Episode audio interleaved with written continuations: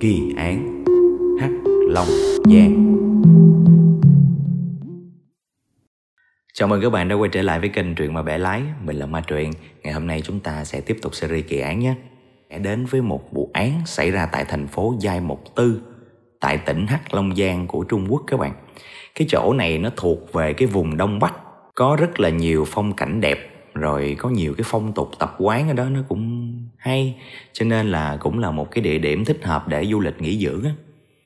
Tuy nhiên thì vào à, tháng 11 năm 2005 thì do một cái vụ nổ của cái nhà máy hóa chất nằm ở Cát Lâm á, cái hóa chất nó tràn ra và nó đi theo cái dòng sông Tùng Hoa nó làm ảnh hưởng môi trường rất là nghiêm trọng đối với cái thành phố Gia Mục Tư này mà phải một khoảng thời gian dài sau người ta mới khắc phục được cái cái sự ô nhiễm đó các bạn. Tất nhiên thì mình giới thiệu qua vậy thôi. Video này thì sẽ không nói đến cái vấn đề ô nhiễm môi trường từ cái vụ nổ hóa chất đó. Tại vì không chỉ có nổ hóa chất dẫn tới ô nhiễm môi trường, Quăng rác bừa bãi cũng làm ô nhiễm môi trường đó các bạn. Có một cái vụ quăng rác bị người ta phát hiện Mà không những là làm ô nhiễm môi trường, Mà ô nhiễm luôn tinh thần của người dân ở thành phố Gia mục Tư thời điểm đó luôn các bạn vào tháng 9 năm 1994, có một người làm cái công việc lao công đã chạy hớt ha hớt hải đến cảnh sát của giai mục Tư để trình báo sự việc các bạn. Ông ta nói trong cái quá trình ông ta đang dọn dẹp vệ sinh thì phát hiện ra một cái túi. Ông ta tưởng là túi rác. Nhưng khi ông ta cảm thấy nó bốc ra một cái mùi quá hôi thối đi, linh tính không lành ông ta đã mở ra xem. Và ở bên trong đó là một cặp chân của người các bạn. Khúc này người ta gọi là kinh hồn tán đảm các bạn. Ông ta phải mất mấy giây để mà định thần lại trước khi kịp la hét và chạy đến đây, báo cho cảnh sát biết. Cảnh sát ở giai mục tư đã có nhận định rằng, Nếu mà đúng như cái lời của lão bá này nói Thì có lẽ đây sẽ là một cái vụ án gây rúng động, Bởi vì không chỉ giết người mà còn là phân xác tàn nhẫn nữa. Cảnh sát bắt đầu nhanh chóng tiếp cận và phong tỏa cái hiện trường đó. Họ bắt đầu tìm kiếm xung quanh để xem những cái mảnh thi thể còn lại nó có nằm ở đó hay không. Và kết quả là trong vòng cái bán kính khoảng chừng 8 cây số thì họ phát hiện ra rất là nhiều cái túi ly lông giống như cái túi ban đầu và chứa những phần thi thể khác các bạn. Khi những người xử lý người ta tập hợp lại tất cả những cái mảnh đó thì người ta phát hiện rằng họ đã bị một cái sai lầm đó là không phải vụ án mạng đối với một nạn nhân mà khi gom lại hết những cái phần đó là tổng cộng tới 3 nạn nhân là các bạn. Tất cả cái nạn nhân đều không tìm thấy đầu, chỉ tìm thấy những mảnh người ta lắp ghép lại xác định được là một nam, một nữ và một đứa nhỏ các bạn. Cảnh sát chỉ xác định được tại những cái chỗ này nó là hiện trường vứt xác, chứ không phải là hiện trường gây án ban đầu. Cũng không thể nào mà tìm được danh tính của nạn nhân do không có cái phần quan trọng nhất là phần đầu cũng chỉ là mà đoán được có thể ba nạn nhân này là một gia đình thôi chứ cũng không có cơ sở nào để xác định hết. Với lại cái thời điểm của năm 1994 các bạn, nói chung là mọi thứ đều rất là còn lạc hậu, kỹ thuật điều tra cũng rất là thô sơ, dụng cụ, trang thiết bị mọi thứ nó đều lạc hậu thô sơ hết, nó không được như bây giờ. Cho nên cho dù điều tra tới, điều tra lui như thế nào thì cái kết quả nó gần như cũng bằng không các bạn. Cũng chính vì vậy mà dần dần cái vụ việc đó qua một cái khoảng thời gian thì nó bắt đầu tạm lắng xuống. Rồi đến 9 tháng sau, có một cái sự kiện tương tự như vậy lại xảy ra một lần nữa. Đó là vào tháng 6 năm 1995, lại có người đến báo án và lần này cảnh sát lại tìm thấy những cái túi ly lông đựng thi thể của một cái người nào đó được vứt ở một cái con mương nằm dưới một cái cầu gọi là cầu Tam Hợp cũng thuộc vùng ngoại ô của Gia Mộc Tư luôn. Đối với cái tử thi này thì họ thấy là cái tình trạng nó giống như ba cái thi thể đợt trước, đó là không tìm được đầy đủ cái cơ thể, không có phần đầu và ghép lại nó cũng không ra được một cái cơ thể hoàn chỉnh nữa các bạn. Những cái đặc điểm mà người ta có thể liệt kê ra ở cái thời điểm đó là cái gì? Cái móng tay của nạn nhân, cái móng tay với các bạn, nó hơi ngã qua màu vàng thì người ta dự đoán đây có thể là một cái người thường xuyên hút thuốc. Cái cột sống của cái người đó nó hơi cong, cho nên người ta nhận định rằng có thể người này làm một cái công việc về văn phòng, hoặc là những cái công việc gì đó liên quan đến ngồi nhiều á các bạn.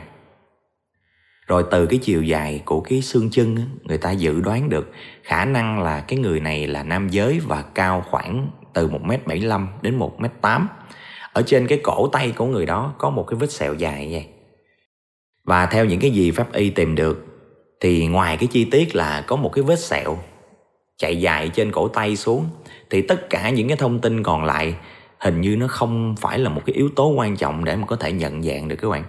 Bởi vì ở cái vùng đông bắc đó, có rất là nhiều người đàn ông có cái chiều cao từ 1m7 đến 1m8 là người hút thuốc rồi làm việc trong văn phòng. Nói chung những cái điểm đó nhiều lắm, khó mà nhận ra được đó là ai chính vì vậy mà những người làm cái công tác điều tra cái đợt đó họ buộc phải nghĩ qua một hướng khác ngày hôm sau họ mới nhờ đài truyền hình của thành phố Giai Mộc Tư phát ra một cái đoạn thông báo trên truyền hình với cái nội dung là có một cái người đàn ông đang bị tai nạn trong tình trạng nguy kịch đang cấp cứu tại bệnh viện ABC gì đó.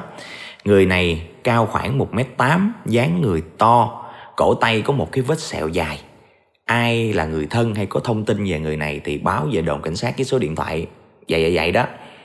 Thì họ đăng cái thông tin đó lên, tất nhiên là họ không nói là đây là chỉ là cái mảnh đi thể. Làm như vậy là quan mang liền. Người ta chỉ nói là có một người đàn ông bị tai nạn giống vậy đặc điểm nhận dạng giống vậy để xem có ai có thông tin gì hay không á và cái à, cách này của họ đã có tác dụng các bạn sau đó một ngày thôi thì có một cái người đàn ông tương đối là lớn tuổi đã gọi điện thoại đến và xin đến cái bệnh viện đó để gặp. Tại vì ông ta nghĩ có thể đó là con trai của ông ta. Con trai của ông ta tên là đồng đại khánh. Đã nhiều ngày nay rồi, không thấy liên lạc gì với ông ta hết. Hai cha con thì ở riêng, nhưng mà cũng thường xuyên gọi điện thoại nhau, nhưng mà mấy ngày nay không thấy gọi gọi nó cũng không được. Đồng Đại Khánh thì theo cung cấp thông tin là lúc đó 33 tuổi và anh ta cũng là một cái cảnh sát ở một cái ờ, một cái vùng thôn quê gì đó mình không nắm rõ. Cũng trong thành phố Giai Mục Tư luôn. Và anh ta có một cái đặc điểm là một vết sẹo ở trên cái cổ tay như vậy. Khi mà nhận được tin báo của cái người đàn ông lớn tuổi đó, cảnh sát mới xin cái lệnh khám xét tại nhà của đồng đại khánh các bạn. Khi mà họ phá khóa để vào nhà đó, những cái gì mà hiện ra trong cái căn nhà đó rõ ràng đây là cái hiện trường gây án thứ nhất luôn các bạn.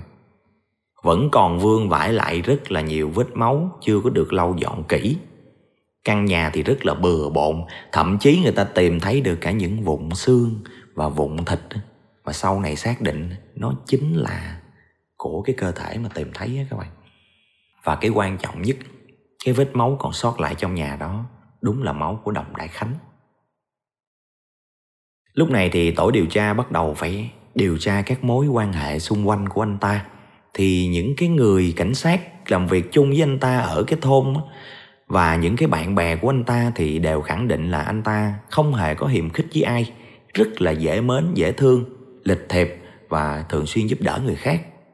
Những người hàng xóm xung quanh cái căn nhà của anh ta ở thì có cung cấp một cái thông tin rằng cách đây một thời gian, anh ta có sống với một người bạn gái và chỉ nghe gọi cô ta là tố nga thôi, chứ cũng không biết là xuất thân cô ta như thế nào cha của đại khánh thì cung cấp thêm là cũng có nghe con trai của mình nói rằng đang quen một cô gái có họ nhâm, thì người ta ghép cái họ lại với lại cái tên, thì người ta biết được rằng cái cô gái ở chung với Đại Khánh ở cái thời điểm đó tên là Nhâm Tố Nga. Và kể từ lúc này thì Nhâm Tố Nga sẽ trở thành một cái đối tượng tình nghi, đối tượng để mà cảnh sát cần phải tìm hiểu. Nhưng mà điều tra tới, điều tra lui thì cũng không phát hiện ai có tên là Nhâm Tố Nga hết. Chẳng lẽ cô ta sử dụng tên giả? Trong cái quá trình dò hỏi đối với đồng nghiệp của Đồng Đại Khánh á, thì người ta biết được rằng Đồng Đại Khánh hình như là quen cái cô gái đó là không phải quen qua cái mối quan hệ bình thường mà quen qua một cái trang ở trên báo một cái chuyên mục giống như là tìm bạn bốn phương á các bạn. Tại hồi xưa á, là cái mạng xã hội nó chưa có phát triển đâu. Nó chưa có rầm rầm rộ rộ mạng xã hội gì hết. Cho nên muốn tìm mà anh trai nương tựa hay là em gái nương tựa gì đó thì đều phải nhờ qua những cái chuyên mục tìm bạn ở trên báo hết.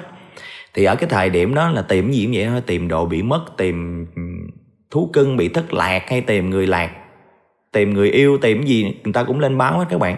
Người ta sẽ đến một cái tòa soạn báo nào đó rồi nó sẽ có một cái phòng chuyên về cái chuyên mục đó. Người ta sẽ nêu cái thông tin của mình ra à, tên tuổi chiều cao cân nặng sở thích gì đó. Rồi mục đích của mình là tìm một bạn nữ à, từ bao nhiêu tuổi bao nhiêu tuổi hoặc là tìm một bạn trai có điều kiện như thế nào các thứ đó người ta sẽ lưu lại thông tin đó rồi đóng tiền cho bên nhà báo. Nhà báo sẽ lên cái chuyên mục đó rồi đăng tin lên rồi người ta sẽ tìm kiếm những cái người mà cũng đăng ký như vậy á coi có ai phù hợp hai cái đối tượng hay không. Người ta sẽ cung cấp thông tin cho nhau để mấy người đó liên hệ với nhau. À, còn cái chuyện có phát triển được tình cảm hay không đó là chuyện của người ta. Thì nó cũng giống như ở Việt Nam mình đang có mấy cái chương trình à, bạn muốn hẹn hò đâu các bạn. Nhưng mà ở đây là show truyền hình còn hồi xưa thì cũng có ừ, cái gì cũng trên báo hết thì biết được cái thông tin đó cảnh sát nghi rằng cái cô Tố Nga này và nạn nhân Đồng Khánh á, quen nhau qua cái chuyện tìm bạn bốn phương trên báo. Cho nên á, họ đã tìm kiếm. Tuy nhiên là những cái đơn vị mà để thực hiện cái chuyện đó đó ở cái thành phố Giai Mộc Tư này nó cũng khá nhiều. Nó tới khoảng chừng 200 cái nơi nhận cái thông tin và làm cho cái chuyên mục tìm bạn bốn phương vậy. Cảnh sát đành phải bỏ công ra tìm từng chỗ từng chỗ để xem cái chỗ nào lưu cái hồ sơ đó thì sau khi tìm một thời gian thì họ cũng tìm ra được, ở một cái trang báo và tìm được tên của đồng đại khánh và nhâm tố nga. Qua cái ấn tượng của những cái người làm ở tà sản báo đó, thì lúc mà nhâm tố nga đến để mà đăng một cái tin tìm bạn bốn phương thì cô ta ấn tượng với mọi người bằng một cái vẻ ngoài rất là xinh xắn, rất là dễ thương, có phần mong manh các bạn. Rồi cô ta kể một cái câu chuyện rất là tội nghiệp rằng à, cô ta đã từng lập gia đình rồi. Nhưng mà do bị hiếm muộn cô ta không sinh được con. Cho nên gia đình chồng cô mới đuổi cô ra khỏi nhà. Cô ta lặn lội từ ở dưới quê lên thành phố này để sinh sống. Thì cũng muốn tìm một cái người đàn ông làm cho cô ta có thể vững tin để nương tựa và không có đặt nặng cái chuyện con cái do cô ta không có thể sinh nở được. Thì muốn có một cái người bạn như vậy để kết tâm giao thì những cái người ở tòa soạn báo thấy cô này vừa dễ thương mà lại có một cái hoàn cảnh rất là đau khổ, đáng thương như vậy thì họ cũng tự nhủ lòng là sẽ cố gắng, sẽ tìm được một cái người nào đó thật là phù hợp với cái điều kiện của cái cô gái này. Giống như người ta thương cảm á, để bù đắp cho cái ờ, nghịch cảnh mà cô ta phải trải qua các bạn. Thì cuối cùng thì mấy cái người làm báo này người ta mới tìm ra được cái người là đồng đại khánh. Thì lúc đó anh ta là 33 tuổi nè, cũng đang trong một cái tuổi sung mãn, lại rất là đẹp trai nghề nghiệp lại là đang là cảnh sát, tuy nhiên ở thôn nhỏ thôi. Nhưng mà cảnh sát thì cũng là một nghề nghiệp rất là đáng quý rồi, đúng không các bạn? Cho nên là người ta đã ghép đôi với cái cô này. Lúc này cảnh sát mới kết hợp cái lời khai của ờ, những nhân viên tòa soạn báo và những cái người hàng xóm mà ở gần nhà. Họ mới mô tả ra cái nhân dạng của cái cô tố nga này. Người ta phát họa ra một cái bức chân dung gọi là tương đối, theo họ là gần sát nhất với miêu tả của những người mà đã từng thấy mặt tố nga các bạn. Rồi sau đó người ta dán tất cả những cái ảnh vẽ chân dung đó trên khắp các đường phố của thành phố Dài một Tư, mong là tìm xem có ai biết được thông tin hay không. Có một cái điều đáng ngạc nhiên là sau khi những cái hình ảnh đó, tuy chỉ là những nét vẽ phát thảo thôi, được dán lên trên các đường phố, có nhiều người nhận là đã biết cô ta. Có người nói là đã từng ờ, đi nhảy với cô ta thậm chí có người còn nói là đã từng đi ngủ với cô ta. Nhưng mà mỗi người khai ra một cái tên khác nhau và cũng không có ai biết được tông tích của cô ta hết. Chỉ biết à thí dụ như bữa đó gặp nhậu à, ấy một cái rồi vậy đó thôi. Rồi cũng biết tên gọi gọi vậy thôi chứ cũng chẳng biết thật sự gốc gác của cô ta là ở đâu như thế nào hết. Cho nên những cái thông tin đó, nó cũng không có giúp ích gì được nhiều cho cảnh sát. Thậm chí nó còn làm rối thêm cái câu chuyện nữa các bạn. Cho đến một hôm thì có một người phụ nữ cũng tương đối là lớn tuổi quê ở huyện Hóa Xuyên. Bà ta đến Giai Mộc Tư để thăm họ hàng các bạn. Thì vô tình đi trên đường phố á, thì nhìn thấy cái bức chân dung đó. Thì bà ta mới ngạc nhiên bà ta nói ủa cái này không phải là con gái thứ ba của nhà lão mã dưới quê tôi hay sao? Có nghĩa là bà ta nhận ra người quen các bạn thì những cái người họ hàng ở trên thành phố Gia Mộc Tư mới nói với cái bà lão này là đây là cái người mà cảnh sát đang tìm kiếm suốt một khoảng thời gian qua đó. Nếu mà bà biết thì để con chở bà đến đồn cảnh sát để thông tin cho người ta biết. Thì khi bà đó đến đồn cảnh sát thì bà kể luôn, cái con bé này là đứa con thứ ba, nhà hàng xóm tôi, bên đó nhà họ mã. Hồi đó nó có chồng, có hai đứa con, chồng với con nó vẫn còn ở dưới quê nó, rồi xong rồi nó bỏ đi đâu.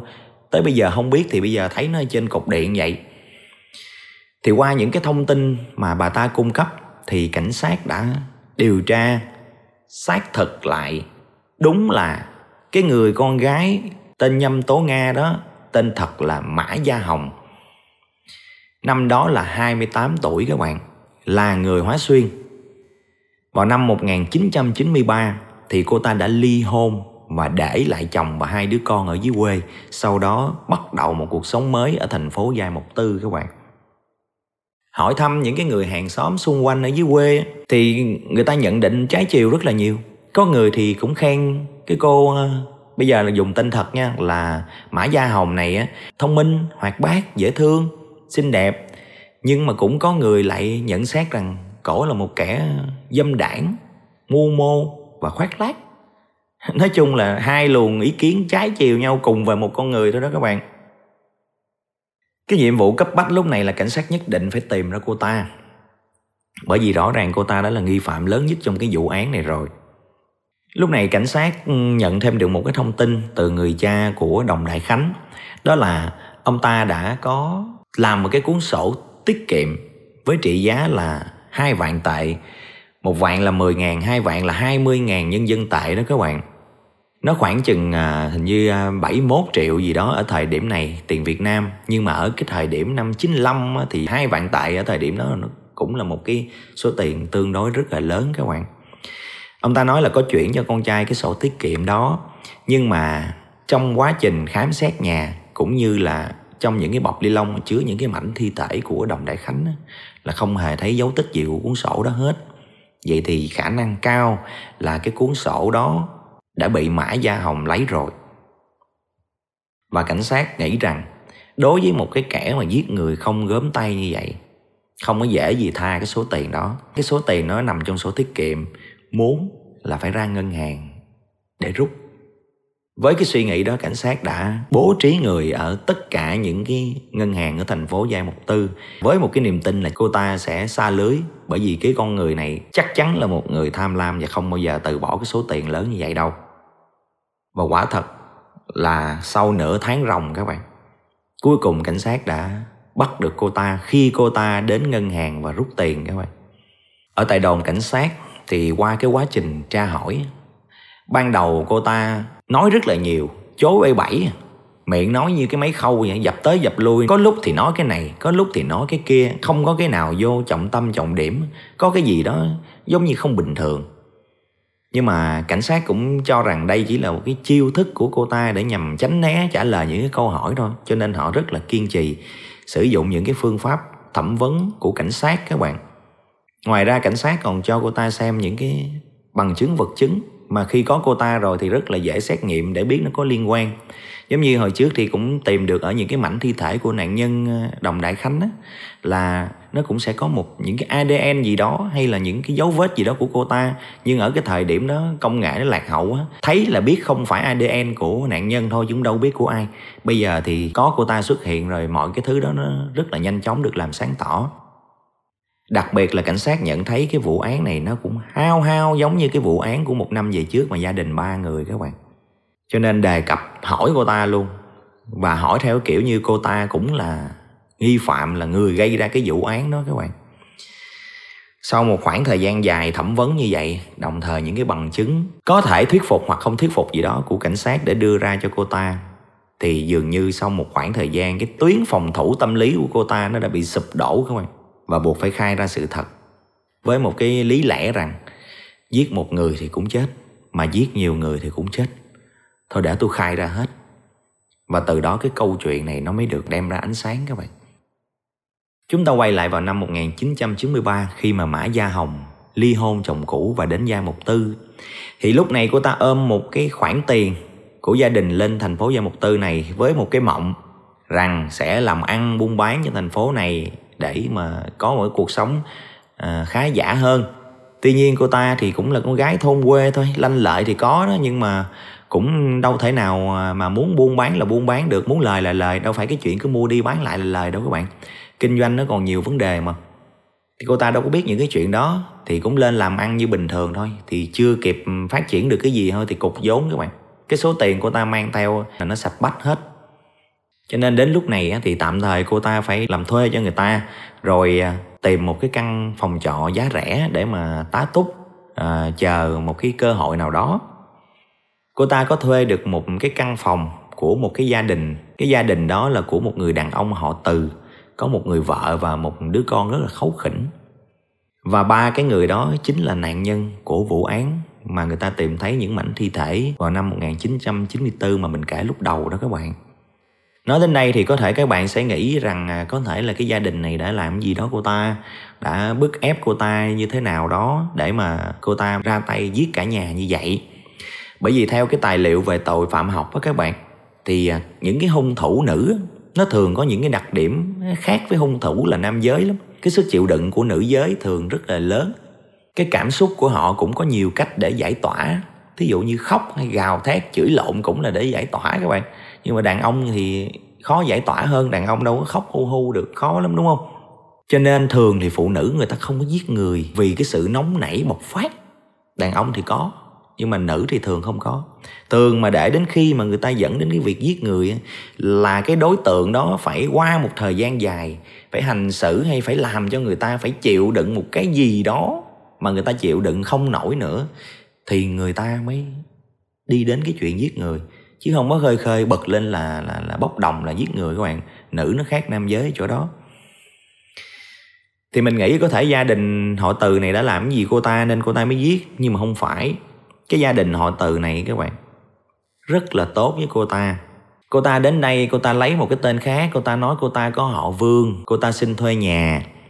Và cô ta nói rằng cái cuộc sống của cô ta ở dưới quê rất là khổ. Cô ta đã từng có chồng rồi nhưng mà do chồng cô ta ngoại tình, theo nhân tình mà lấy hết tài sản, rồi còn à, bỏ mặt cô ta, cho nên cô ta buồn quá mới lên thành phố gia mục tư này để làm ăn. Ngoài ra thì cổ còn kể những cái câu chuyện rất là khổ sở của cổ từ cái thời tuổi thơ, dưới, lúc ở dưới quê, cho làm cho hai cái vợ chồng này người ta cũng cảm thấy là cảm thương các bạn. Chính vì vậy mà ban đầu hai vợ chồng này tính lấy giá tiền thuê nhà là trăm tệ mà nghe cổ nói thấy thảm quá, thấy thương quá, cuộc đời sẽ bất hạnh quá. Thì động lòng thương xót cái giảm xuống còn 50 tệ là giảm được nửa rồi đó. Ngoài ra thì lúc bình thường không những cho ở trọ vậy mà cũng giúp đỡ cô ta khi cô ta cần thiết. Rồi thỉnh thoảng cũng có mời cô ta qua nhà ăn uống chung rồi này nọ. Nói chung là có tình cảm nó cũng tương đối tốt. Đến một ngày vào tháng 8 năm 94 cái ngày đó là cái ngày đến hạn trả tiền nhà thì cái à, người đàn ông họ từ này mới ghé cửa phòng cô ta để mà thu tiền. Thì khi ghé tới thì cô ta lại làm ra một cái vẻ rất là xấu hổ. Cô ta trình bày rằng là ông chủ của cô ta do nhập hàng thế này thế nọ không được, đang nợ tiền lương của nhân viên, cô ta chưa có tiền, cho nên là chưa có trả được. Cô nói nghe thấy tội nghiệp vậy các bạn. Thế là cái cái người chủ nhà này người ta mới động lòng. Người ta nói vậy thôi, để qua tháng sau trả cũng được mà không những cho nợ lại tiền nhà mà còn ổng còn móc ra 200 tệ ổng đưa cho cổ nữa. Nhưng mà ổng đâu có biết rằng cái tờ 200 tệ này nó chính là nguồn cơn mà tước đi mạng sống của cả nhà ổng vào ngày mai đâu tại lúc ổng móc ra thì do ổng cũng vừa mới đi ngân hàng về rút ra một cái số tiền cũng kha khá để ngày mai á, đưa vợ với con về quê thăm nhà.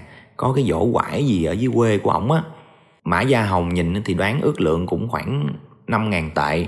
5.000 tệ là khoảng 17 triệu tiền Việt Nam bây giờ các bạn. Nhưng mà phải nhắc lại là năm 95 thì cái số tiền đó nó rất là lớn. Mã Gia Hồng nhìn thấy số tiền nó tự nhiên cái động lòng tham các bạn. Suốt đêm ngày hôm đó cô ta chỉ suy nghĩ đến cái chuyện làm sao để lấy được số tiền đó. Thì ngày hôm sau cơ hội đã đến. Cái gia đình người đàn ông họ từ này nhờ Mã Gia Hồng là trông coi nhà dùm mấy ngày để họ về quê. Rồi sẵn tiện mời qua nhà ăn bữa cơm, rồi họ ra bến tàu các bạn thì lúc này Mã Gia Hồng mới nói là, vậy thôi, để em đi mua nước uống. Thế là chạy đi mua nước ngọt này nọ đem về. Nhưng mà cô ta không chỉ mua nước ngọt, mà còn mua cả thuốc ngủ nữa. Sau đó cô ta pha thuốc ngủ vô cái chai nước ngọt đó như thế nào để khiến cho người ta không nghi ngờ các bạn. Thay vì cái chai nước ngọt, các bạn biết rồi, cổ không có khui một cái bóc, cổ khui vòng tròn, nhẹ nhẹ nhẹ nhẹ nè các bạn. Để đến khi mở được cái nắp nước ngọt đó ra rồi cổ mới bơm cái lượng thuốc ngủ vô trong đó. Cổ mua về bốn chai thì cổ bơm vô ba chai thôi. Sau đó cổ đóng lại. Cổ đóng nó lại mà nhìn kỹ, dân chuyên nghiệp chút xíu. Thì nhìn mấy ra mới thấy, còn nhìn khơi khơi á, người ta không để ý đến cái chuyện cái nắp nó khác thường đâu. Tại vì nó cũng đã được đóng lại cẩn thận rồi. Rồi lúc đem đến nhà thì cổ cũng là người khui luôn. Khui nước ngọt anh đâu ai phát hiện đâu. Và cổ biết chai nào là có thuốc, chai nào là không có thuốc. Chai không có thuốc thì cổ uống. Còn mấy chai kia thì rót cho gia đình. Và thế là gia đình cả ba người đã trúng thuốc mê và mê man bất tỉnh các bạn. Lúc này thì đã lấy được tiền rồi, nhưng mà cô ta kể rằng diễn biến suy nghĩ trong đầu của cô ta, lấy được tiền, nhưng mà khi những người này tỉnh dậy thì chắc chắn sẽ báo cảnh sát và cô ta cũng sẽ gặp nguy hiểm. Cho nên đã nghĩ đến chuyện giết cả nhà. Và nghĩ đến đó thì cô ta xuống bếp và lấy con dao làm bếp lên, thực hiện cái hành vi tàn nhẫn của mình các bạn. Giết xong ba người rồi thì nghĩ sớm muộn gì hàng xóm cũng phát hiện, cảnh sát cũng phát hiện. Cho nên cổ nghĩ đến chuyện hủy xác các bạn. Và sau đó là những gì các bạn đã nghe khúc đầu. Cô ta đã chặt ra, Sau đó bỏ vô từng bịch ni lông lớn, Rồi cô ta dùng xe đạp Chạy dọc cái tuyến sông Tùng Hoa. Cứ một khoảng của dục một bịch, Một khoảng của dục một bịch như vậy các bạn. Sau cái vụ việc giết gia đình ba người đó, Với một cái số tiền cô ta nhận được Thì cô ta bắt đầu đi ăn chơi các bạn. Tuy nhiên thì cô ta biết rằng cái chuyện mà cô ta ăn chơi ở những cái tụ điểm, những cái ba búp ban đêm thì làm sao tìm được người đàn ông xịn, được đàn ông tốt được. Cho nên cô ta mới đăng báo là tìm bạn để mong tìm được một cái người nào đó bảo bọc cho cô ta các bạn. Và Đồng Đại Khánh đã nằm trong cái đối tượng đó. Trong thời gian hai người quen biết nhau và sống thử với nhau là sống chung ở trong cái căn nhà của Đồng Đại Khánh các bạn. Đã có lần anh ta đưa cho cô ta coi cái sổ tiết kiệm hai vạn tệ mà của bố anh ta đưa. Theo như một cái người khác mà người ta suy nghĩ bình thường, thì có thể cứ tiếp tục cái cuộc hạnh phúc này đi, đúng không? Rồi sau này là kết hôn này nọ, thì số tiền, không những tiền đó, mà tài sản của cái anh này nó cũng mình cũng được xài ké vậy. Cũng ok vậy, vừa có chồng, vừa hạnh phúc các thứ. Thì sao không tiếp tục như vậy mà lại tiếp tục gây ra một cái án mạng, đúng không các bạn? Nhưng mà cái cô này là bị nhận định mắc cái chứng gọi là rối loạn nhân cách phản xã hội các bạn. Mấy cái người đó, cái suy nghĩ của người ta nó khác cái logic của người bình thường lắm, không có nghĩ giống vậy đâu. Mấy người đó người ta không có cái sự thương cảm, không có cái sự đồng cảm. Cuộc sống lúc nào cũng ích kỷ hết, chỉ biết chăm chăm mang tới cái quyền lợi cho mình mà phải lấy được cái quyền lợi một cách nhanh nhất, không có đợi chờ. Cho nên cái suy nghĩ của cổ nó khác người bình thường lắm các bạn. Khi mà thấy có cái số tiền nhiều vậy, tự nhiên cổ cũng nảy sinh, muốn chiếm đoạt cái số tiền đó vào ngày 2 tháng 6 năm 1995, cô ta đã nấu những cái món ăn rồi mua một ít bia về để hai người ngồi nhậu lai rai tâm sự giống như bình thường. Nhưng mà lần đó thì cô ta cũng đã bỏ đầy thuốc ngủ vô trong cái rượu bia của ảnh uống rồi. Cho nên anh ta cũng bị hôn mê bất tỉnh như ba nạn nhân trước. Và cũng với cách thức ban đầu, cô ta đã tiếp tục phân xác anh ta ra làm nhiều đoạn và đi vứt bỏ tại cái vùng ngoại ô của thành phố Giai Mộc Tư khi bị bắt thì cô ta chỉ giải thích có một chuyện là bởi vì anh ta là cảnh sát, kết hôn với anh ta, sớm muộn gì anh ta cũng sẽ biết tôi là kẻ thủ phạm giết ba người kia thôi. Cuối cùng thì cũng không được gì mà có thể tôi còn phải ở tù nữa. Cho nên thôi, tiên hạ thủ di cường, tôi phải xử lý anh ta. Các bạn thấy cái này không những rối loạn nhân cách phản xã hội mà còn giống như thần kinh, tâm thần phân liệt luôn các bạn và với những cái bằng chứng và lời khai đầy đủ phù hợp và khớp với tình huống và hoàn cảnh như vậy thì tòa án đã khởi tố. Nhưng mà ngộ một cái là trong lần xử thứ nhất á, thì cô ta khai y như nãy giờ mình kể vậy đó. qua lần xử thứ hai thì cô ta lại phản cung các bạn. Cô ta lại nói cái đó cô ta bị ép cung chứ cô ta không có khai. Rồi qua lần thứ ba thì cái luật sư của cô ta lại nói rằng cô ta là một người phụ nữ chân yếu tay mềm. Một mình thì không thể làm vậy được cho nên có thể có tòng phạm thì lúc đó tự nhiên cổ khai ra đồng phạm của cổ các bạn. Cổ kể là có một người đàn ông họ vương cũng rất là yêu thương cổ và cùng với cổ đã thực hiện những cái phi vụ đó, tiền bạc thì chia đôi, dự định là sau này sẽ có một cái cuộc sống hạnh phúc chung với nhau. Thì qua cái lời khai này, cảnh sát lại phải tìm hiểu nữa. Nhưng mà tìm mãi tìm mãi không thấy cái người họ vương đó. Không xác định được cái người đó luôn các bạn. Thì sau này người ta phát hiện ra là cổ nói dối thật ra chả có ai hết. Cũng có một cái thuyết âm mưu khác nhưng mà nó không được công nhận đó là hay là cái kẻ đó có thì cũng bị cổ giết luôn rồi. Nhưng cổ không nói ra. Thế thôi. Nhưng có lẽ cái nhận định chính xác nhất là cô ta làm theo lời của luật sư các bạn. Mỗi lần thay đổi khẩu cung một kiểu khác để kéo dài cái thời gian sống của mình ra, kéo dài cái thời gian xử án, để lúc đó thì luật sư có thể tìm cách để gỡ tội cho cô ta, đưa về cái mức thấp nhất nhưng mà những cái sự cố gắng đó những cái chiêu bài đó đều thất bại hết và cuối cùng thì vào ngày 22 tháng 12 năm 1998, Mã Gia Hồng đã bị y án tử hình và thi hành án, kết thúc cuộc đời của một nữ sát nhân, gần như là sát nhân giết người chặt xác đầu tiên ở Trung Quốc, ở lứa tuổi 31 các bạn.